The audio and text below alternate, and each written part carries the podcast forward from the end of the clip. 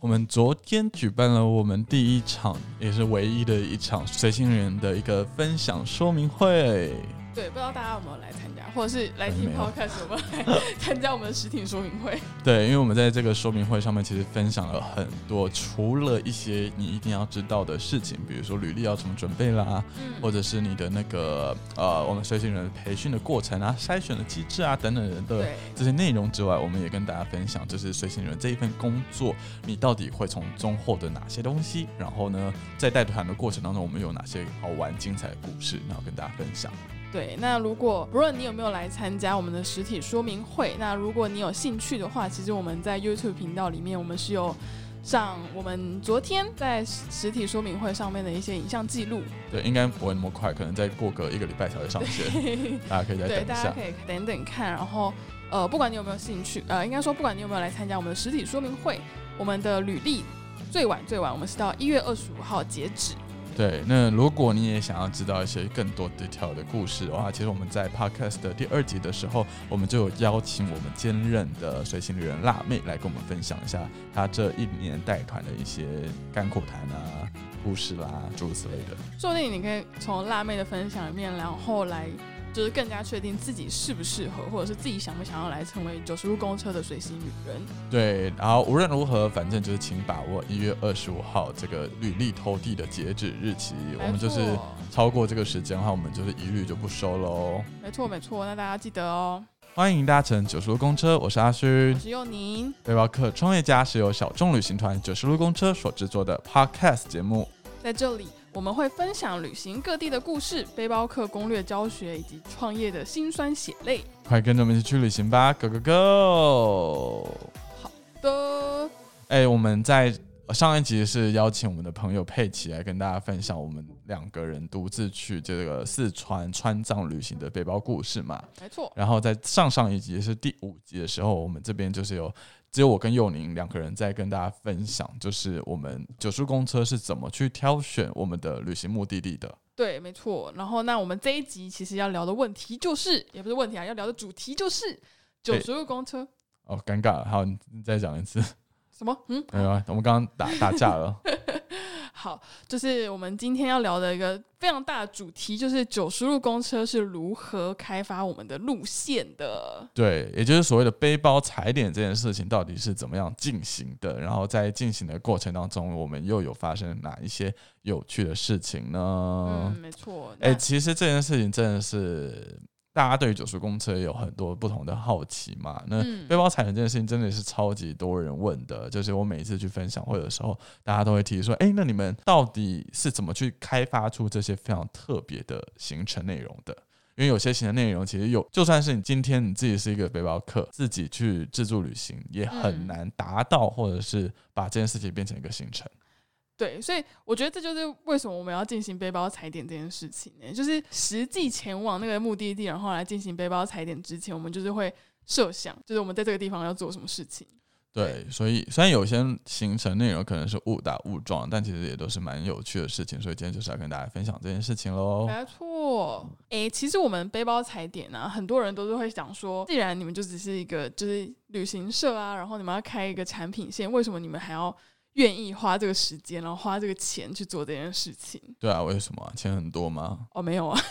我们是 勒紧裤带自己去的。嗯，那其实呃，包含我们一开始的辽国团啊、爪哇团这些，我们在其实我们在开发产品的时候，我们会有一个固定的 SOP。在上上一集有提到我们是怎么去选目的地的嘛？那当我们一旦选定了那个目的地的时候，我们其实就会开始对那个地方做一些研究。也就是像刚刚在第五集的时候有提到，就是我们选择辽国，然后我就会因此去看那个韩国的综艺节目《花样青春》，然后去看这一群男生在辽国到底玩了什么样的东西。然后其实我觉得有一点类似收集灵感的感觉，就是因为我们对于那个国家一开始其实也都是非常的陌生的，嗯，对，然后在一片空白的状况之下，就是我跟你讲，你如果直接现在就决定辽国，然后直接的飞过去背包菜点的话，是一件非常没有效率的事情。很可怕、欸，而且重点就是这样一定要花超多钱，就是要烧烧烧。对，然后因为你知道创业初期其实根本就没有这么多的哦，我觉得就算今天是成立一家公司，就是一般的公司也不会让你乱花钱。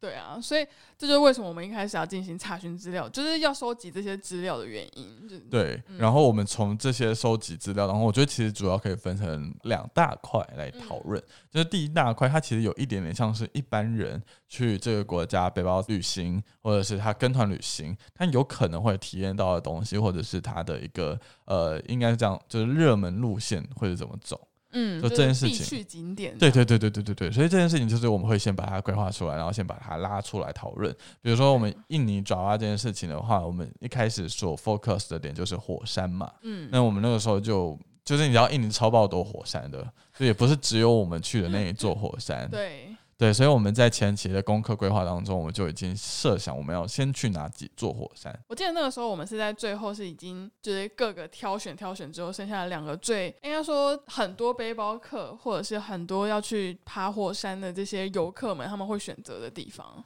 对，但是因为不是每一座火山都一定适合我们嘛，然后也不嗯不就是有些小城可能没有办法，那个体力没有办法负荷的状况之下，所以我们就要亲自去两座火山都爬。现在想到这件事情还是很可怕哎、大家现在看到我们产品页面上的火山是 Bromo 火山，它算是一个很壮观但非常非常亲人的一座火山。应该说，它的那个是已经真的非常观光化的一个火山，就是包含你你要爬到它的火山口，还有很多阶梯，就是你直接爬阶梯上去就 OK 了。而且前面我们还会用骑马的方式爬上去，就是嗯你也省下了就是要很费力的进去。对但其实我们背包踩点的时候，我们有去踩另外一座火山，，对，一真火山，那是我们的噩梦。就是此生没有这么的累人过。因为你知道那一座火山，就它的景象并不像是 Bromo 火山，嗯，对，所以那座火山其实要看的一个最重要的东西叫做蓝眼，呃不是蓝眼泪，干蓝眼泪是马祖，它叫什么啊？蓝色火焰，啊，蓝色火焰，好不好？就是，可是那个火焰呢，就是因为白天太亮了，那个光太亮，嗯所以那个火焰基本上是看不太到的，对就必须是一定要半夜全黑的状况之下，你才能看到那个蓝色火焰。对，而且重点是，如果它当天火山的状况不好的话，你其实也是看不太到的。对，所以那个时候我们去背包踩点这个一阵火山的时候，我们的出开始出发爬山的时间点是凌晨十二点钟，从那个登山口开始。就是开始爬上去，而重点是它这个山啊，它最尴尬的一个地方是我们爬上去的状态基本上就近乎九十度、欸，屁啦，九十度是爬是是这样子哎、直角哎、它其实很，你不知道你还你忘记它那个真的很陡了吗？它七八十度一定直直角、欸，直角是要用那个哎、爬梯，就是有。绳子这样爬、怎么可能直角？可是你要啊，算了，反正我觉得我们这个也需要打一架。就是我那个时候就觉得很崩溃，就我觉得天哪，人生好难哦。应该这样说，它前面的路线就是前面还是比较类似登山口的步道的路线，就是它可能还是有柏油马路啊的那一大段，它其实是大概近乎四十五度。嗯那四十五度其实就已经非常非常的吃力了，因为四十五度其实算是很陡的角度了。嗯，对，然后呢，到达登山口之后，我们必须要到那个火山的底部去看蓝色火焰。它那个其实是很可怕的事情。就是我在那个当下，我在火山口的时候，我在想说，看原来踩一点很这么可怕的话，原来把生命都搭进去了。所以你刚才所说的，呃，九近乎九十度，其实应该就是从那个火山口要爬下去底部的时候，就是很多段都需要就是手脚并用。嗯，幸好我们的向导还蛮厉害的，就是对他会跟我们说啊，踩哪里比较好，然后还会牵着我们走过去这样。所以你想想看啊、我们那个时候就是在爬那种火山，然后又是凌晨大概两两点多左右到达火山口，然后全黑，然后只能靠微弱的头灯的那个灯光，然后那边爬，然后累得要死，然后隔天早上哦，而且凌晨那个太阳出来之后，又有一阵毒气出来，哦，对对对对对，对，然后就反正就非常非常的困苦到不行，然后我们就觉得爬完之后，我们就觉得这条火山完全没有办法变成我们的一个行程里面。对，就是虽然会跟小乘客，因为会有一些小乘客他们在参加我们爪哇团的时候，就说：“哎、你们怎么没有把一真火山放在我们的行程里面？” 我就说，虽然跟小乘客们都会说啊，就是因为我们九十度公车的，就是我跟阿勋可能不太想继续再 爬一针火山，因为体力负荷量真的太大。但是其实实际上要把它设计成一个所谓的旅行产品或者是旅行路线的话，它是一个风险非常大的事情。这是超难的，就是你看我们这种年纪的人，在二十来岁的人都已经爬得要死要活，我真的是觉得有一种要死在半路上的感觉。对，所以假设我们是要带小乘客进去的话，其实是有很多需要考量的啦。就是我们在考量的状况之下，会想说，我们比如说随行人在带的整个状况，或者是这些小乘客他们的身心灵状态，都是我们需要把它放在考虑的点里面。对，所以其实后面就选择一个比较亲民的路线，嗯就是波罗莫火山没，然后它一样非常的壮观，然后一样可以在就是对面的平台看日出，也是非常非常的漂亮。嗯，对的，对，那我刚刚讲嘛，我们其实，在就是前期做资料收集调查的时候，我们分了嗯两大块，一块就是这种比较呃大家都会去到的对的点，还有路线这样子。另外一大块其实有一点就是我们九十路公车专属的独家行程的部分。我们那个时候一样拿印尼爪哇这个事情来做讨论的话，就是其实当初决定好要印尼爪哇这条线之后，我就开始看很多的影片嘛，然后我就看到有一个央视的节目，嗯对我忘记它叫什么了，但是那个节目就是那个主播会实际的去各地去探访，就是他们在地的一些村落。嗯然后我就看到啊，就是那个女主播就跑到了一个印尼非常乡下的村庄，然后那个村庄就是非常非常，然后就很田野的感觉，就也没有什么人进去，嗯，对，然后就非常非常的淳朴的一个地方。然后呢，就是那个当地的妇女啊，看到了那个主播就非常非常的热情，然后还邀请他到他们家里面做客吃中餐。然后女主播就是跟那个妇女就是在在席地而坐，然后去学习啊他们的那些传统料理是怎么样的制作啊，然后跟他们一起吃午餐，然后就觉得哎。这个画面非常非常的喜欢，就觉得如果今天我们可以带着我们自己的小乘客去到这些完全没有任何人进去的村庄，然后去体验一个到底的晚餐或是午餐的话，那会是一个多棒的深度体验的活动。对，我记得那个时候在我们还没前往爪哇之前，阿勋跟我说这个 提议的时候，我那个时候就是就是那个时候内心就想说：天哪，这个太难了吧！就是因为毕竟以一个朋友就算了，朋友你可能去这些当地人的家里面，好像就是很简单，就是跟他说些：哎、我今天可以去你家吃饭吗？这样这么简单的事情，但是。重点就是我们现在是一个人生地不熟的地方，就是我们那里也没有什么所谓的人脉呀、或者是朋友啊，他们是住在这样子的地方的，所以那时候吃了不少苦头。而且其实讲难听一点，如果今天是在台湾好了，然后我要有外国朋友来台湾玩耍，然后那个外国朋友可能说，诶，他想要去台湾的某一个村庄住一个晚上或者吃一顿嗯饭，其实对我们来讲都是一个很困难去开发的行程了，更何况是在语言完全不同的状况之下。甚至那些印尼的村落，他们其实有的时候是连英文都不会说的。对，就是他们可能村庄是没有会说英文的，所以我们又更难去 reach 到他们这个地方。最后我们到底怎么样开发出这条路线？你记得吗？我记得这印象真的超深刻的，就是我们刚抵达泗水的时候，其实呃，我们就是有在我们的 Instagram 上面 post 说，我们哎现在在印尼啊，然后我们现在想要去哪里啊哪里，就是有点像在跟小乘客报备我们的行程。跟大家分享我们对踩点的过程。没错，然后就是有个呃华侨马来西亚华侨，他就说，哎、不是，他是印尼华侨，好，他是印嗯。对，他是印尼华侨。Anyway，反正就是我们有一个小乘客，他就说，哎、他前一阵子也是到了印尼泗水这边，然后认识一个华侨大哥。他说这个大哥人很好，然后他有去大哥家参观之类的，所以他就有把大哥的联络资料给我们。重点是他那个关键字是大哥，他们本身家里是在做一些畜牧产业的。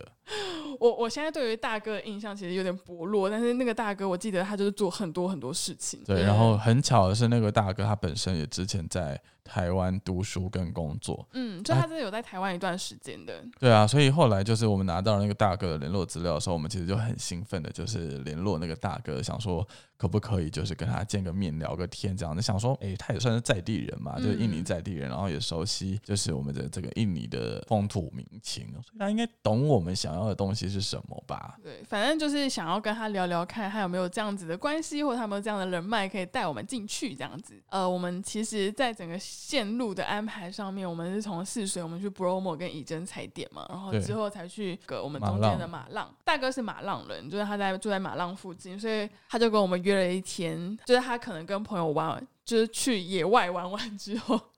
他就是跟大，就是跟他他的朋友们去，比如说溯溪啊，或者是攀攀岩啊之类的之后，他就到了我们的旅馆，晚上哦八九点吧，我记得他就来我们的旅馆要跟我们聊天。对，但其实那个时候大哥跟我们分享很多他在印尼的一些私房景点啊、照片啊什么的，其实我们有点尴尬。就是虽然那些地方很漂亮，但是我们知道那不是我们想要把它纳入我们行程的点。呃，我们就跟大哥说，我们想要做的事，情比如说进入到村庄，跟嗯当地人有些互动啊、交流啊。但大哥其实对于这一块是没有那么熟悉的。但很幸运的是，刚好那天跟他一起来的朋友，我记得有两个，我印象很深刻，就是有两位，一位他是本身也是住在村庄里面的，就是他可能就是务农的一个年轻人。嗯，一开始我们是想要从这个方向过去嘛，就是有点刻意跟他聊说，哎、那你我们可不可以，就是有点像是把行程摆在你们的村庄里面，嗯然，后他就 很推脱，你还记得吗？我也忘记这一块了，这一块完全忘记对，。反正他就是先打电话，我先询问过，比如说他们家人或他们村长，然后他就有跟我们说，可能要再讨论看看。结果旁边另外一个女生，她就说：“哎、我本身好像是在做这个的。非常的巧哦。然后那个女生她本身是马浪大学的老师，然后他是在里面做那个类似辅导老师的角色，就是她会带很多他的学生去各个村庄做田野调查，然后什么什么生涯规划，巴拉巴拉巴拉就比较像是他就是一个呃带着大家去做志工那样子的概念，就是有点像是在各个不同的山里面的小村庄驻点这样子。对，所以他其实手上有非常非常多在地村庄村长的联络资料。对，而且他那个时候还蛮贴心的，他就知道我们只有办法说英文嘛，所以他就还特别筛选了几个，最后才找到了我们之后的这个村庄。对，然后那个时候，因为我们还是有先去其中一个村庄做踩点嘛，就是嗯是那个老师带我们一起去的。他那个老师人真的超级好，然后英文又超级棒，棒到不行。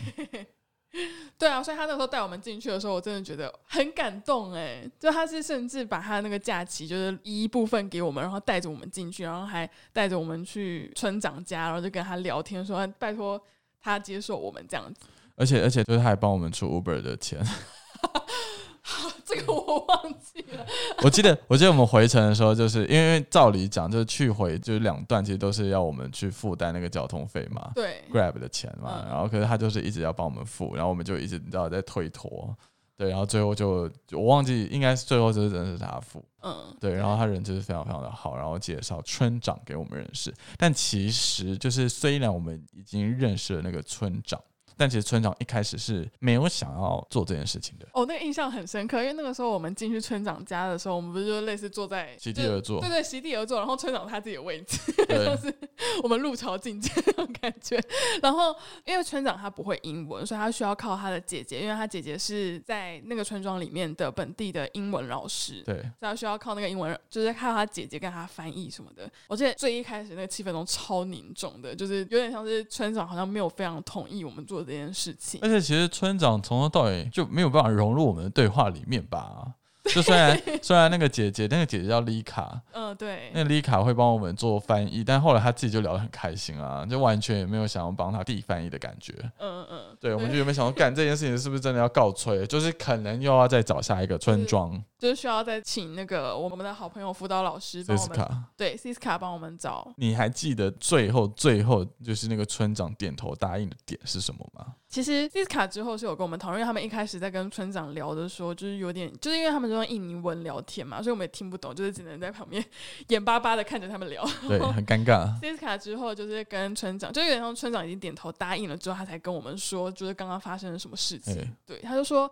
哎、其实因为村长他们就是在我们抵达村庄的隔年，他就要进行选举了。嗯，对，所以他就是有点像是把我们进来这个村庄这件事情当成一个政绩，让他就是说。哦让其他人可以更了解这个苦救这个村庄，哎、因为在我们进去苦旧村之前，基本上那个村庄是没有任何外国人游客进去里面的。对，应该说就是它这里很难到的地方啊，就是我们就算是 Cisca 带着我们，会觉得天哪，整条路都是发生了什么事情。而且也不会真的有特别人去，因为那个它就不是一个观光景区嘛，就是就没有任何的景点。嗯，它就是一个村庄，对，但是你看到后来，我们就真的因为这件事情，然后就是选举的事情，然后说服村长，让我们就是用九十五公车独家的进去那个村庄里面。然后嗯因为后来我们的对接就是英语老师嘛，就是丽卡丽，卡，对，然后他就帮我们安排，就是我们后来就是每两个小乘客会住进其中的一户人家里面。嗯，对，然后呢，除此之外，我们的 Siska 就是那个大学老师，嗯还额外的帮我们安排了他的学生。就是因为他的学生其实呃，应该说现在印尼也蛮多蛮多人正在学中文的，所以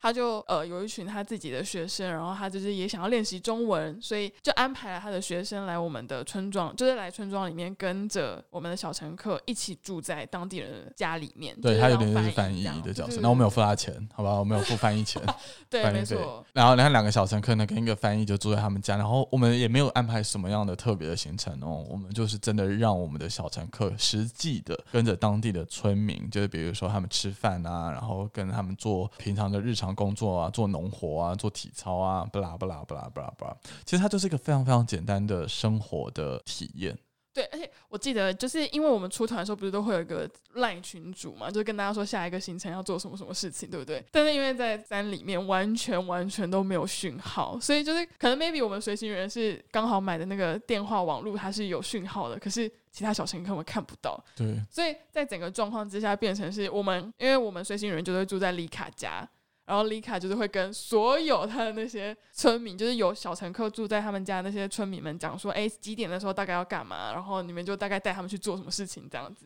你看哦，就是这非常非常特别体验的行程，但没没有什么好玩，就是它不是一个传统观光旅行的地方。对，但是你看，我每带完五团的爪哇团，所有小乘客印象最深刻、最喜欢的行程，就反而是这个村庄住一个晚上。对对对，那什么火山，就大家会觉得哇很漂亮，拍了很多美照，然后 觉得很壮观。但是真正印象深刻，反而是这样子的东西哎。对，就是大家就是之后就是会一直跟我们聊说，哎，丽卡最近怎么样啊，或者是 C 卡什么什么之类的，对就觉得这件事情是真的有，因为我们安排进去，所以让大家因为他们更跟印尼爪哇当地有所连接。对，所以这才是背包踩点的，就是你知道嗯最大的用意，就我们可以找到很独特的行程。对，我自己，因为后来我不是有跟牦牛一起去，就是婆罗洲跟汶莱做背包踩点嘛。对。啊，对啊。然后这这个踩点，我也觉得会有很多故事可以跟大家分享。我很期待，因为有一些故事是我好像也不知道的。对，首先首先要跟大家讲，因为这一条路线呢，原本它其实是有一点，呃，它是有带小乘客一起去的，就是我们有两个小乘客跟我们一起去前面的这个目录。就是一个热带雨林的地方，嗯对然后结束之后，我们我跟牦牛才自己去问来，然后在目录那个地方的时候，我们原本的安排是住他们的一个传统的高脚长屋，嗯，对对对对对，一方面是那个地方是比较便宜的，因为那个你知道热带雨林那个地方几乎没有什么住宿的选择，很少，非常少。我觉得他，我我记得那个时候听到你们在讲的时候，我就觉得哇，这个超极端的，就一个是高脚长屋，然后另外一个是万豪酒店。对，就只有大概就这这两两大类。然后那个高脚长屋呢，它就是一个非常怎么说啊？它就是这是人一个一个木头把它盖起来的一个长屋，嗯然后它是架高，因为热带雨林很潮湿嘛，就是下面会长很多草，然后会有蛇啊诸如此类的东西。那我们就住在那个高脚屋。船屋上面，然后我们到了那个地方之后，就发现哇，它就是真的是它的所有的电力设施都必须要仰赖发电机，就是它它每天固定就是十二点，晚上十二点它就会断电，就是完全就是会没有电，一直到隔天的早上八点钟。嗯，然后呃也没有办法洗澡，应该说水龙头打开就只有冰水，它没有其他的热水或什么的。虽然热带雨林很热，但是其实晚上其实是还是蛮就是在洗澡的时候，那个天气是不适合洗冷水。对对对。对对对对。然后重点就是那个，因为它是船屋嘛，所以嗯在晚上睡觉的时候，只要有任何人行走于就是船屋旁边的那个走廊走道，你就会发现整个 整个都在晃吗？对，整栋楼都在晃，就非常非常的夸张。因为然后本身就是一个非常浅眠的人，所以只要有任何一个声响或者是晃动，我就会被嗯惊醒。哦，对，然后就觉得哇，我是真的睡在船上是吗？对，然后就非常非常的，也不是说惨，就是觉得哇哇，我人生真的是没有这样子的一个体验。嗯嗯嗯，对，然后就觉得很特别，但是又就觉得睡连续好几天都睡不好这样子。嗯对，然后后来就是因为小乘客就自己先回去了嘛，对，就是因为小乘客他们的行程是大概三天四天之后，他们会自己飞回大巴亚庇。对对对对，会飞回亚庇那边，然后再自己坐飞机回台湾。我记得那个时候印象很深刻，就是有一天等小乘客都走了之后，阿勋就传讯息给我，他说我们可不可以去住万豪？就是对很惨，就是他那个语气就是真的很惨淡，你知道吗？对，我跟你讲，我也不是什么娇生惯养的人，但是就觉得我已经连续住在那个地方住三个晚上，我真的觉得好痛苦，然后都没有洗澡或什么的，然后白天的行程又非常非常非常的累，因为我们都是去热带雨林行走啊，然后去爬那个什么溶洞啊，嗯不拉不拉不拉的行程嘛，因为整个热带雨林是完全没有任何的讯号的。对，就是网络电话完全都没有，嗯。唯一有 WiFi 的地方就是万豪酒店。那个时候阿雪来问我的时候，他说我现在在万豪酒店的大厅，对，然后就发现所有的游客跟就是村民，他们都会跑去万豪酒店去偷连，WiFi，对对，对偷连那个网络蹭 WiFi，而且它那个 WiFi 又非常烂，就你知道很弱很薄弱，它就真的是一个非常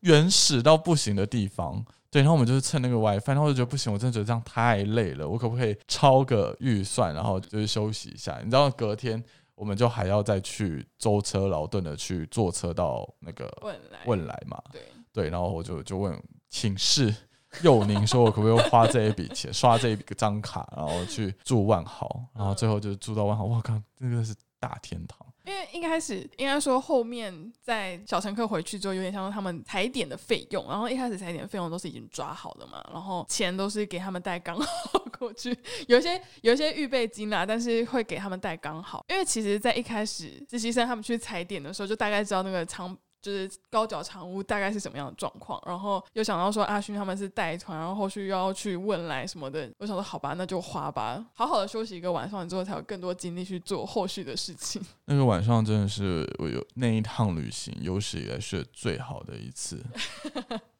我觉得婆罗洲踩点对我来讲最印象深刻的大概就是这件事情。那刚刚分享了大部分的旅行故事、踩点故事都比较 focus 在我们自己去海外团。嗯，就是在国外团的部分，对，今天其实我们岛内旅行，就是我们现在只有两条线嘛，南方澳的渔人团，还有马祖的这个离岛团。其实嗯踩点也是发生了很多有趣的故事，我觉得可以跟大家分享一下我们去马祖背包踩点的故事。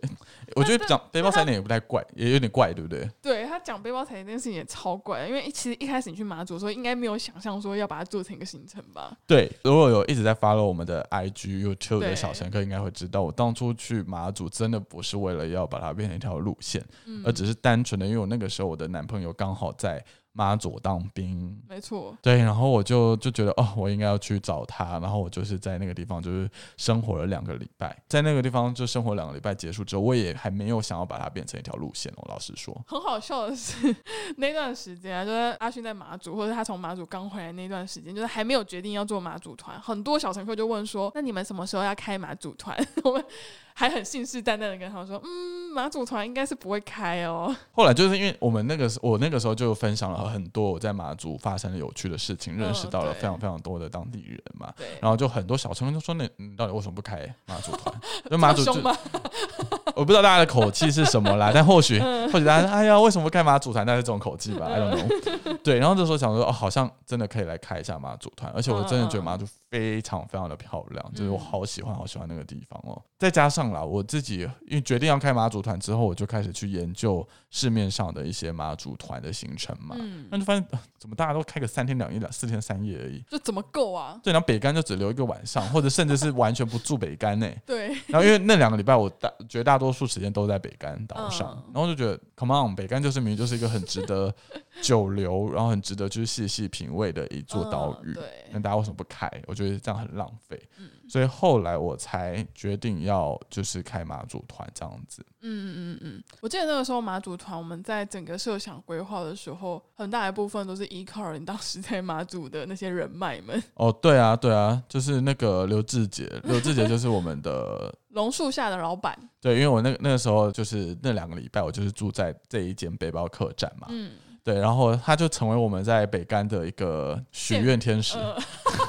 对，他是我们的小天使。就是我们之后带团的时候有任何的想法或者是需求，我们都会先询问他，然后看有没有可能把它付诸实行。我觉得最感动的地方是因为我们在马祖零二团，是我跟阿勋一起去带的，然后那个时候就是刚好遇上第一波东北季风过来，然后啊，船啊什么之类，我们一开始就是自己有在 follow，但是对于呃那样的状况之下，马主人会怎么样的面对，或者是怎么样的，比如说船票要怎么处理等等的，我们是比较没没有那样子的概念的。但是刘大哥，我们的许愿天使就跟我们灌输我们一些观念，说，哎，我们是不是要提早一天就先回去啊？等等的。对对对对对。那个时候我们在南干，他在北干就是远远的关心我们这样子。对啊，因为你其实你说实在的，因为那个时候东北季风开始，然后看气象报告，就他的那个机会 chance 可能是五十五十，嗯，那你就会想要赌赌看，说那我们还是如期的回台湾，就搭原本那一班太马之行回台湾就好了。就是你知道，如果真的要提前一天回到台湾的话，那个后续处理的工作量非常非常的庞大。对啊，然后小乘客本身可能也会很失望。但是那时候刘志杰就是他，就是毕竟是一个在地人，他就知道那样的天气预报，他就是会造成什么样的一个状况。对，然后后来我们就决定就是听他的话，然后就把整个回到台湾的日期往前一天。哎，那真的是好险，我们有提前一天呢。就是因为一开始也有想说要不要延后一天再回去，发现延后一天。就是应该说，我们预定要回来那个那一天开始，他就停班，就是停船这样子，停船班，一路一路一直到，我记得好像一两个礼拜，一个二十多天哦。它是有史以来台马之星停航最久的一次。对对对对，所以真的是幸好我们是提早一天，而不是延后回来，不然就真的卡卡在马祖回不来。对，真的尴尬到不行。对啊。但我觉得就觉得，你看，无论今天这一次是以背包踩点名义去马祖，或者是真的只是以单纯的误打误撞去生活的名义。然后就在那个地方认识了非常非常多人，嗯，然后就觉得你看我们这些人的，就是变成朋友，然后他们就会时时的关心我们，哎，现在这一团的状况是什么啊？然后我们可能要做什么样的调整？然后我就觉得这其实是很难得背包踩点可以。获得的东西，对，应该是说很多旅行社啊，就是他们跟当地的伙伴或者供应商，他们可能就是单纯的工作关系这样子。但是我们比如说跟辽国或者是爪哇，甚至是马祖、南方澳这些地方，其实都是可以把它变成是朋友，在互相交流来往这样子。对啊，就是感谢大家，就是陪伴我们，就是公车走这么远。我们每 每一次带团都会，就是带一些伴手礼过去。海外团或者是岛内旅行都会哦。对啊，尤其是海外团，就是带着凤梨酥去，他们就是特别特别开心。对，因为他们在那边买不到凤梨酥。没错。好啦，这大概就是我们就是背包踩点的一些小故事，但其实还是有非常非常多的东西是没有特别的提到的啦。对，因为时间的关系，所以我们之后还是会有很多的机会可以跟大家分享。对，我们会再跟大家找时间再跟大家聊聊我们其他背包踩点故事。是的，大家真的就是如果喜欢这个节目，或者是有任何想要跟我们分享的一些内容的话，都欢迎在 Apple Podcast 下面留言，我们都会看得到哦。我们会看，然后我们下一集节目的时候，就是可能会把它拿出来跟大家分享，或者跟大家聊这样子。对对对，所以就是希望大家都可以订阅我们，然后留下你的评论。对，欢迎踊跃发言。好的，感谢你收听到现在。欢迎到各大 podcast 平台订阅九十路公车的背包客创业家，并且留下五星好评哦。那我们今天就先这样子啦，我们下礼拜见，拜拜。